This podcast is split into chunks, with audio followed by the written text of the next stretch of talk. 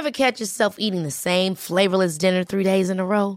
Dreaming of something better? Well, HelloFresh is your guilt-free dream come true, baby. It's me, Kiki Palmer. Let's wake up those taste buds with hot, juicy pecan-crusted chicken or garlic butter shrimp scampi. Mm. Hello Fresh. Stop dreaming of all the delicious possibilities and dig in at HelloFresh.com. Let's get this dinner party started. Hi, this is Craig Robinson from Ways to Win, and support for this podcast comes from Invesco QQQ. The future isn't scary, not realizing its potential, however, could be. Just like on the recruiting trail, I've seen potential come in many forms as a coach. Learn more at Invesco.com slash QQQ. Let's rethink possibility. Invesco Distributors, Inc. Cool fact a crocodile can't stick out its tongue. Also, you can get health insurance for a month or just under a year in some states. United Healthcare short term insurance plans, underwritten by Golden Rule Insurance Company, offer flexible, budget friendly coverage for you. Learn more at uh1.com.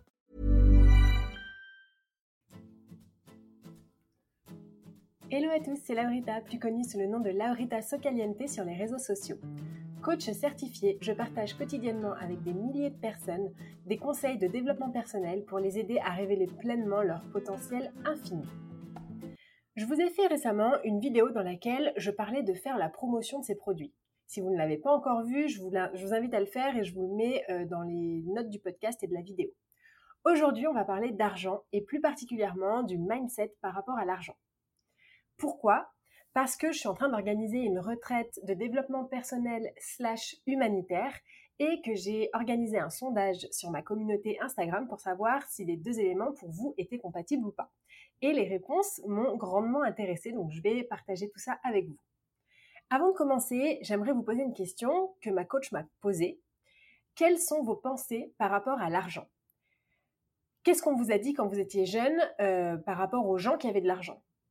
Personnellement, j'ai souvent entendu des critiques sur les gens riches et euh, par exemple, quand j'étais petite, j'avais l'impression que c'était des gens qui avaient des yachts, qui buvaient du champagne, qui arnaquaient le système, surtout les politiques, et qui faisaient souvent polémique. L'argent, c'est ultra tabou, surtout en France, alors que, à mon sens, il n'y a pas vraiment de quoi.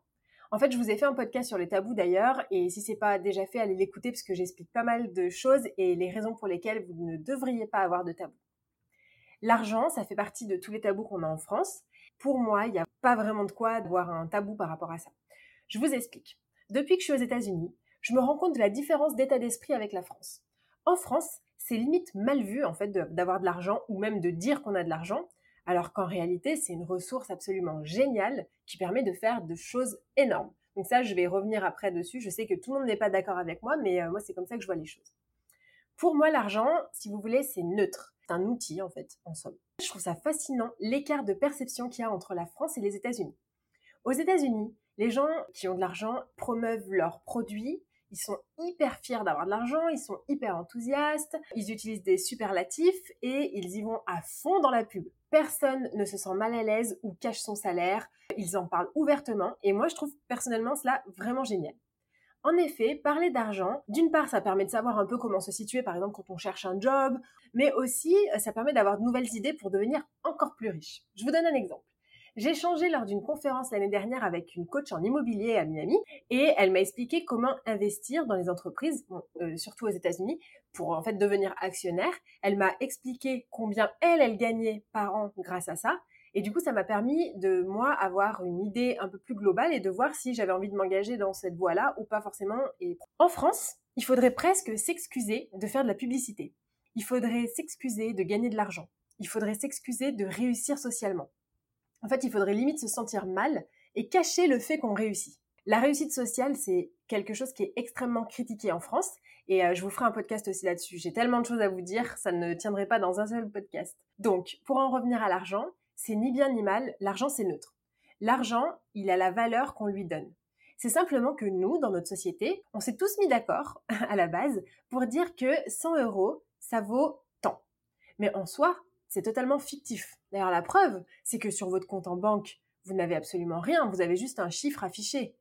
Mais en fait, ce chiffre-là, il veut dire ce que nous, comme société, on a décidé qu'il voulait dire. Et j'ai récemment fait un sondage sur Instagram et j'ai trouvé les résultats hyper intéressants, alors je vous les partage ici. Premier constat, j'ai demandé à partir de combien les gens se considèrent riches. Donc combien d'euros par mois tu te considères riche? J'ai eu des réponses allant de 2000 à 100 000 euros par mois.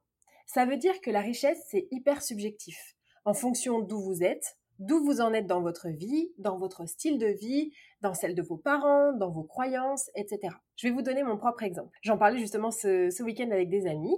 Quand j'étais étudiante, j'habitais à Londres. Donc, by the way, Londres, c'est une ville hyper chère. Si vous n'y êtes pas allé, je vous, la, conseille fortement, mais mettez de l'argent de côté. Et j'avais quasiment pas de revenus, puisque j'étais étudiante, j'avais un petit job dans un bar, mais voilà, c'était pas non plus euh, énorme comme revenu et j'étais toujours à zéro sur mon compte. Donc c'est-à-dire que je consommais l'intégralité de mes ressources financières. Ensuite, j'ai pris un job dans une entreprise dans le luxe à Paris et là, je gagnais 2400 euros par mois.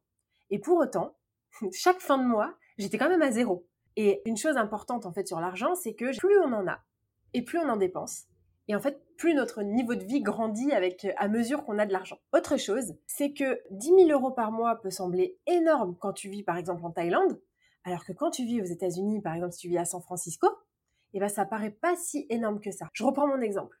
Quand j'habitais vers Grenoble, que je suis arrivée à Paris, j'étais mais effarée du prix des loyers à Paris. Euh, pour moi, mettre 1000 euros dans un loyer, c'était absolument euh, n'importe quoi. Quand j'étais à Grenoble, je, payais 400 euros. Et puis même payer des cocktails à 18 euros, euh, des salades à 15 euros chez Cogent, etc., je trouvais ça hyper, hyper cher. Avec le temps, du coup, je me suis un petit peu habituée. Et puis, j'ai gagné en responsabilité et j'ai pris un autre job et mon salaire a augmenté. Et du coup, Paris me semblait pas si cher finalement. Alors que maintenant que je suis aux États-Unis, eh bien, les États-Unis me semblent hyper chers. Par exemple, quand je suis arrivée à Miami, j'étais effarée de devoir payer 2500 euros de loyer, 28 euh, dollars pour un avocat de ou 100 euros par mois pour un abonnement à la salle de sport. Et maintenant que ça fait un an que je suis là, et ben limite, je trouve ça ok en fait de payer autant. Et quand je vais à San Francisco par exemple, mais je suis euh, estomaquée de voir que les loyers euh, ils sont pour la même chose qu'à Miami quasiment trois fois plus chers. Donc vous voyez, tout est relatif en fonction de votre niveau de vie, en fonction de votre salaire, en fonction de, de votre style de vie aussi. Deuxième constat, j'ai demandé qui a déjà acheté quelque chose par rapport à une publicité ou suite à une publicité. Et quasiment 15% des gens m'ont répondu que non. Alors ça, euh, pareil, je trouve ça hyper faux. Même si tu n'as pas cliqué sur le lien spécifique d'une publicité ou que tu ne t'es pas rendu direct en magasin après avoir vu une pub à la télé, quasiment tout ce qu'on achète provient d'une pub. Euh, le bouche à oreille, by the way, c'est aussi de la pub. Les logos, les vêtements, les trucs comme ça, les pubs, euh, genre toutes les images un peu subliminales, tout ça c'est de la pub. Il n'y a absolument rien qu'on achète qui ne provient pas initialement d'une publicité. L'iPhone c'est de la pub par exemple. Maintenant, parlons plutôt du manque d'argent. Ceux qui disent, et j'en ai fait partie longtemps, je n'ai pas d'argent. C'est ceux qui, plus ils en ont, plus ils en dépensent. Je disais ça par exemple quand j'habitais à Londres. Je disais, mais j'ai pas un rond. Et pour autant, je sortais beaucoup. J'allais souvent au restaurant. Je buvais beaucoup d'alcool. Je chopais chez Zara et euh, je rentrais souvent en France. En réalité, l'argent, c'est comme le temps. C'est une question de priorité et de, ça dépend où est-ce qu'on le met. Si tu as un ordinateur, que tu as un iPhone, que tu sors au restaurant, que tu pars en vacances, ça veut dire que tu n'as pas d'argent. Ne pas avoir d'argent, c'est se demander si ce soir tu vas pouvoir manger. Là, oui, effectivement, là, tu n'as pas beaucoup d'argent. Après, effectivement, tout est relatif. Tu peux peut-être me dire, bah, moi, je pars une, fois par an en vacances, et là, ok, peut-être que tu as moins d'argent que quelqu'un d'autre. Toutefois, tu pars en vacances. Ça veut dire que cet argent-là, tu décides de l'allouer à des vacances. Tu pourrais l'allouer ailleurs. Je vous ai parlé de ça, en fait, quand je faisais le BBG, d'ailleurs, parce que pour moi, l'argent, c'est un peu comme le temps. Donc le BBG, pour ceux qui ne le savent pas, c'est un programme sportif sur 12 semaines. Et certains me disaient, alors que moi je me levais tous les jours à 6 heures du matin pour faire mon sport, j'avais pas d'enfants à l'époque, euh, tout le monde me disait, mais non, mais ça c'est bien beau, mais moi j'ai des enfants, tu crois que j'ai que ça à faire, etc. Et maintenant que j'ai ma fille, je peux affirmer que oui, même avec des enfants, tu as le temps de faire du sport. Je vous ferai un podcast par rapport au temps parce que c'est pareil, pour moi c'est un sujet hyper intéressant et ça me passionne de voir que on a tous 24 heures dans la, dans la journée et qu'il y a des mères de famille qui font du sport, qui s'occupent de leurs enfants, qui s'occupent de leurs entreprises, qui passent du temps avec leur mari. Donc en fait, avec ces mêmes 24 heures-là, peut-être qu'elles utilisent à bon escient leurs 24 heures, alors que d'autres peut-être un petit peu moins. Mais bon, ça c'est un autre sujet. Donc depuis que je suis coachée par une businesswoman incroyable américaine, j'ai appris à dépenser intelligemment. En 2019, j'ai dépensé pas loin de 10 000 dollars de formation, de coaching, etc. J'ai aussi dépensé en publicité Facebook.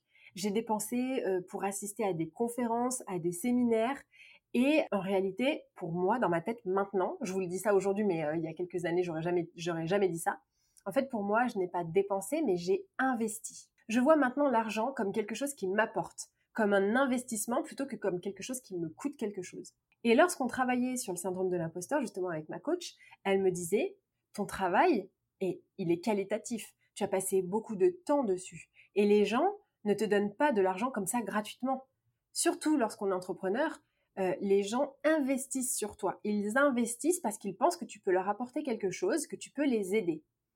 Et ça, c'est généralement ce qu'on ressent quand on a le syndrome de l'imposteur. On est là, oh, mais mon Dieu, je vais faire payer des gens, mais je suis pas légitime. Je vais leur demander, par exemple, 100 euros, mais mais mon Dieu, mais je les mérite pas. Alors qu'en réalité, si vous méritez les 100 euros qu'on va vous donner parce que vous allez fournir un service derrière. L'argent, c'est pas facile à gagner, on est d'accord. Et ceux qui en gagnent beaucoup, eh bien, ce sont des gens qui se sont donné les moyens d'en gagner. Alors vous allez me dire, oui, mais moi j'essaie d'en gagner et pour autant j'en gagne pas beaucoup. La réciproque n'est pas forcément toujours vraie. Mais en tout cas, toutes les personnes qui ont de l'argent aujourd'hui, à part peut-être certains cas où vous avez eu un héritage ou des choses comme ça, et encore, quand ton héritage, tu reçois ton héritage, a priori, si t'en prends pas soin, il s'évapore. Donc, ça veut dire que tu as fait en sorte de garder un peu d'argent. La plupart des gens riches se sont donné les moyens d'être riches. L'argent, c'est encore vraiment un problème pour la plupart des gens, alors qu'en réalité, l'argent, c'est pas le problème, mais c'est l'usage qu'on en fait le problème. L'argent en lui-même, comme je vous le disais tout à l'heure, c'est neutre. C'est seulement un outil, une ressource, euh, épuisable d'ailleurs, transférable. En fait, c'est un peu comme une énergie. Ça va, ça vient, ça circule entre les personnes.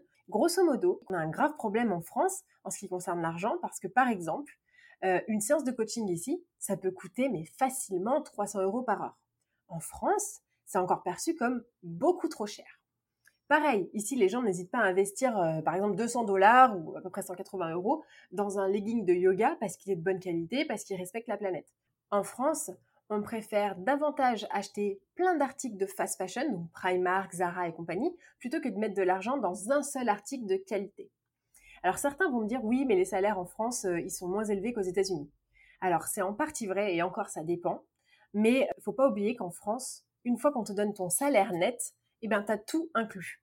Ici, quand par exemple tu reçois ton salaire net, après tu as des taxes fédérales qui s'appliquent, mais en plus il faut rajouter la sécu, l'assurance chômage, le pourboire à chaque fois que tu consommes quelque chose, parce que ici c'est quasiment obligatoire.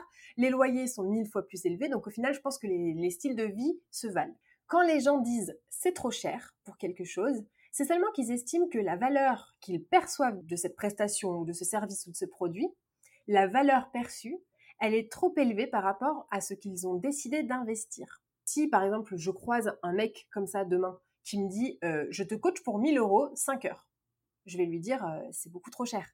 Maintenant, si je croise Tony Robbins qui me dit la même chose, ben, je vais sûrement accepter.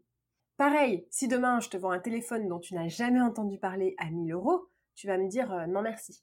Par contre, si je te propose un iPhone, eh ben, tu vas me dire oui. Et si je te propose un iPhone à 10 euros, par contre, bah, peut-être que tu ne vas pas le prendre parce que tu vas te dire que c'est une arnaque. Par exemple, les formules que je propose en coaching ou même pour Flourish, j'ai conscience que c'est un investissement. Je sais que ça demande beaucoup pour certains, mais je propose ça à ce prix-là parce que euh, je sais que mon accompagnement est de qualité et qu'il est haut de gamme. Ceux qui me disent c'est trop cher, j'ai envie de dire que j'ai pas forcément envie de travailler avec eux parce que ça veut dire qu'ils ne sont pas prêts à investir en eux-mêmes et surtout qu'ils n'ont pas compris ce qu'ils vont gagner à travailler avec moi non pas en argent, mais en qualité de vie. Et ça se trouve du coup, par conséquence, en argent. Par exemple, aujourd'hui, j'ai besoin d'un coach en business. Donc, je vais payer un coach business avec l'argent que j'ai reçu des personnes que j'ai coachées en nutrition et en développement personnel. Ces personnes-là, elles avaient besoin d'un coach nutrition, développement personnel. Je les ai coachées, elles m'ont payé. Et elles, elles ont été peut-être payées, par exemple, par leurs clients qui avaient besoin d'une manicure, d'un conseil en droit du travail, si elles sont avocates ou, d'autres choses. Donc, ces clients, par exemple, si cette personne est avocate, la personne que j'ai coachée, elle est avocate, elle a été payée par d'autres clients qui avaient un besoin de... Et cette personne qui avait besoin de compétences en justice, elle est peut-être organisatrice d'événements, donc elle a peut-être facturé quelqu'un d'autre qui avait besoin d'organiser un événement, et ainsi de suite. Vous voyez où je veux en venir. Et l'argent, donc, tourne et c'est une bonne chose. Donc je pense qu'il est important de se poser les bonnes questions.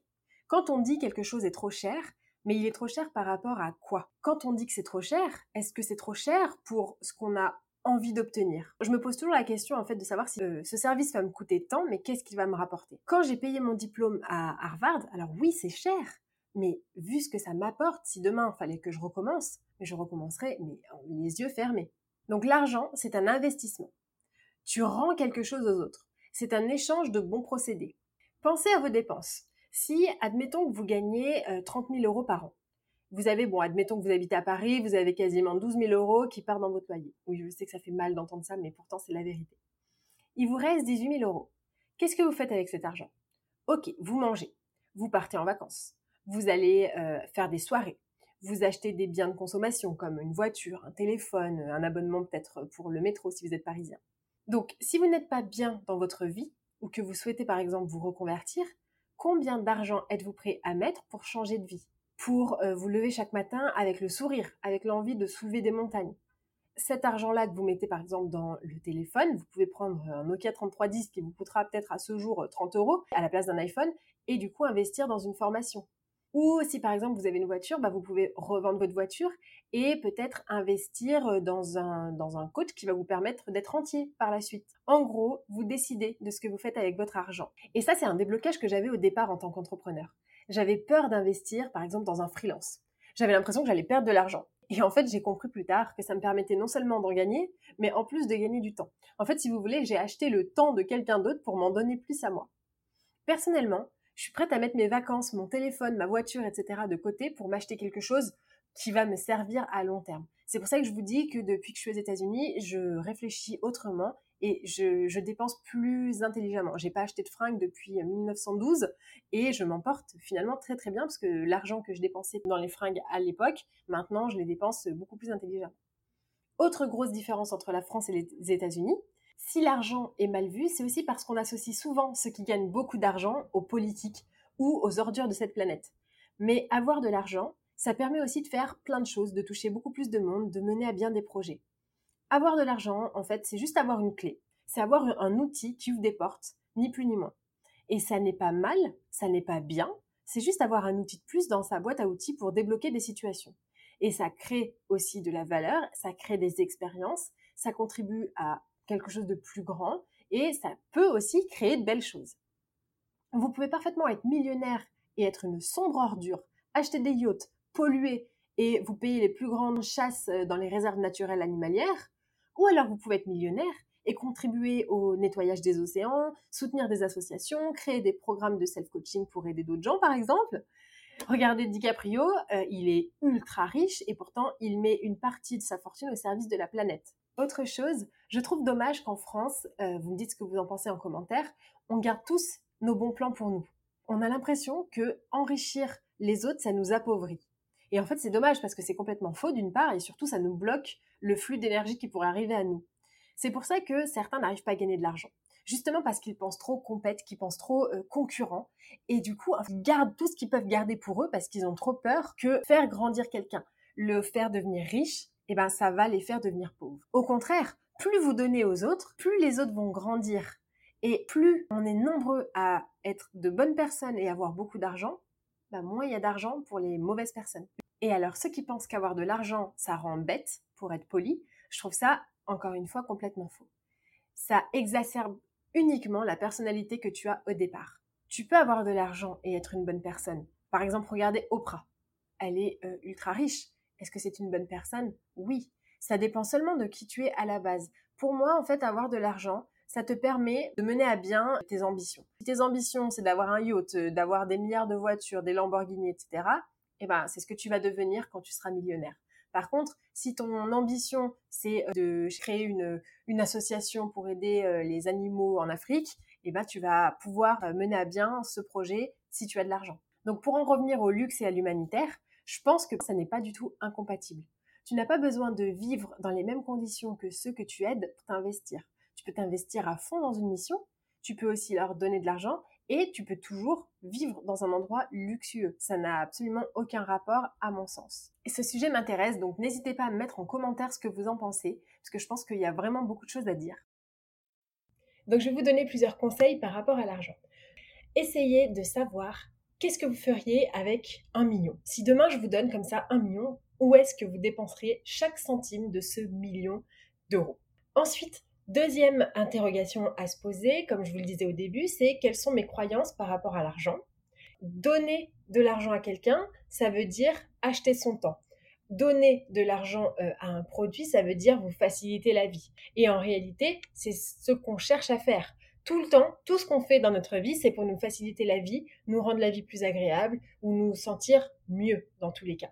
Donc, l'argent, encore une fois, ça n'a pas une connotation négative, sauf si vous lui en donnez une. Mais n'ayez pas peur de parler d'argent. J'aimerais passer ce message à tout le monde et surtout à tout le monde en France. Parlez de vos salaires en fait. Arrêtez de cacher votre salaire. Parlez avec vos collègues, dites-vous combien vous gagnez. C'est pas confidentiel, c'est pas quelque chose d'intime, c'est juste un morceau de papier.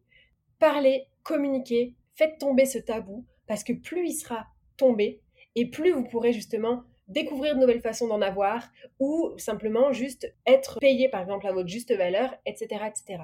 Donc ne diabolisez pas l'argent, posez-vous les bonnes questions, et surtout faites un plan détaillé de combien est-ce que vous dépenseriez pour quelle chose si vous aviez un million d'euros. Et c'est comme ça en fait que vous allez attirer l'argent. Certains vont vous dire aussi de pratiquer la loi de l'attraction. Donc ça, moi je trouve que c'est un outil euh, vraiment cool si on le fait régulièrement et si on le fait correctement. Je vous ai fait un podcast dessus pareil.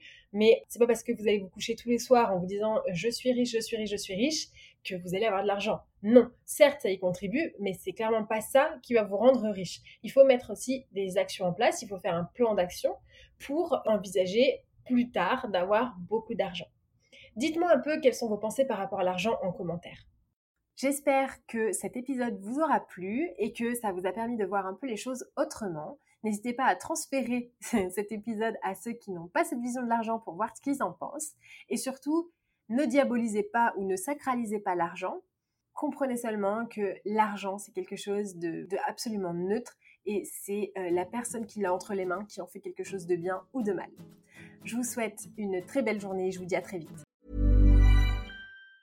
Hi, I'm Daniel, founder of Pretty Litter. Did you know cats tend to hide symptoms of sickness and pain? I learned this the hard way after losing my cat, Gingy. So I created Pretty Litter, a health monitoring litter that helps detect early signs of illness by changing colors, saving you money and potentially your cat's life. Pretty Litter is veterinarian developed, and it's the easiest way to keep tabs on your fur baby's health right at home. Go to prettylitter.com and use code ACAST for 20% off your first order and a free cat toy. Terms and conditions apply. See site for details.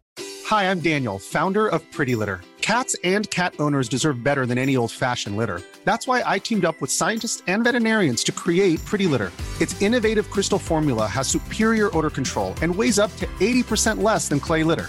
Pretty Litter even monitors health by changing colors to help detect early signs of potential illness. It's the world's smartest kitty litter. Go to prettylitter.com and use code ACAST for 20% off your first order and a free cat toy. Terms and conditions apply. See site for details. Imagine the softest sheets you've ever felt. Now imagine them getting even softer over time. That's what you'll feel with Bowl and Branch's organic cotton sheets. In a recent customer survey, 96% replied that Bowl and Branch sheets get softer with every wash. Start getting your best night's sleep in these sheets that get softer and softer for years to come. Try their sheets with a 30-night guarantee. Plus, get 15% off your first order at bowlandbranch.com. Code BUTTERY. Exclusions apply. See site for details.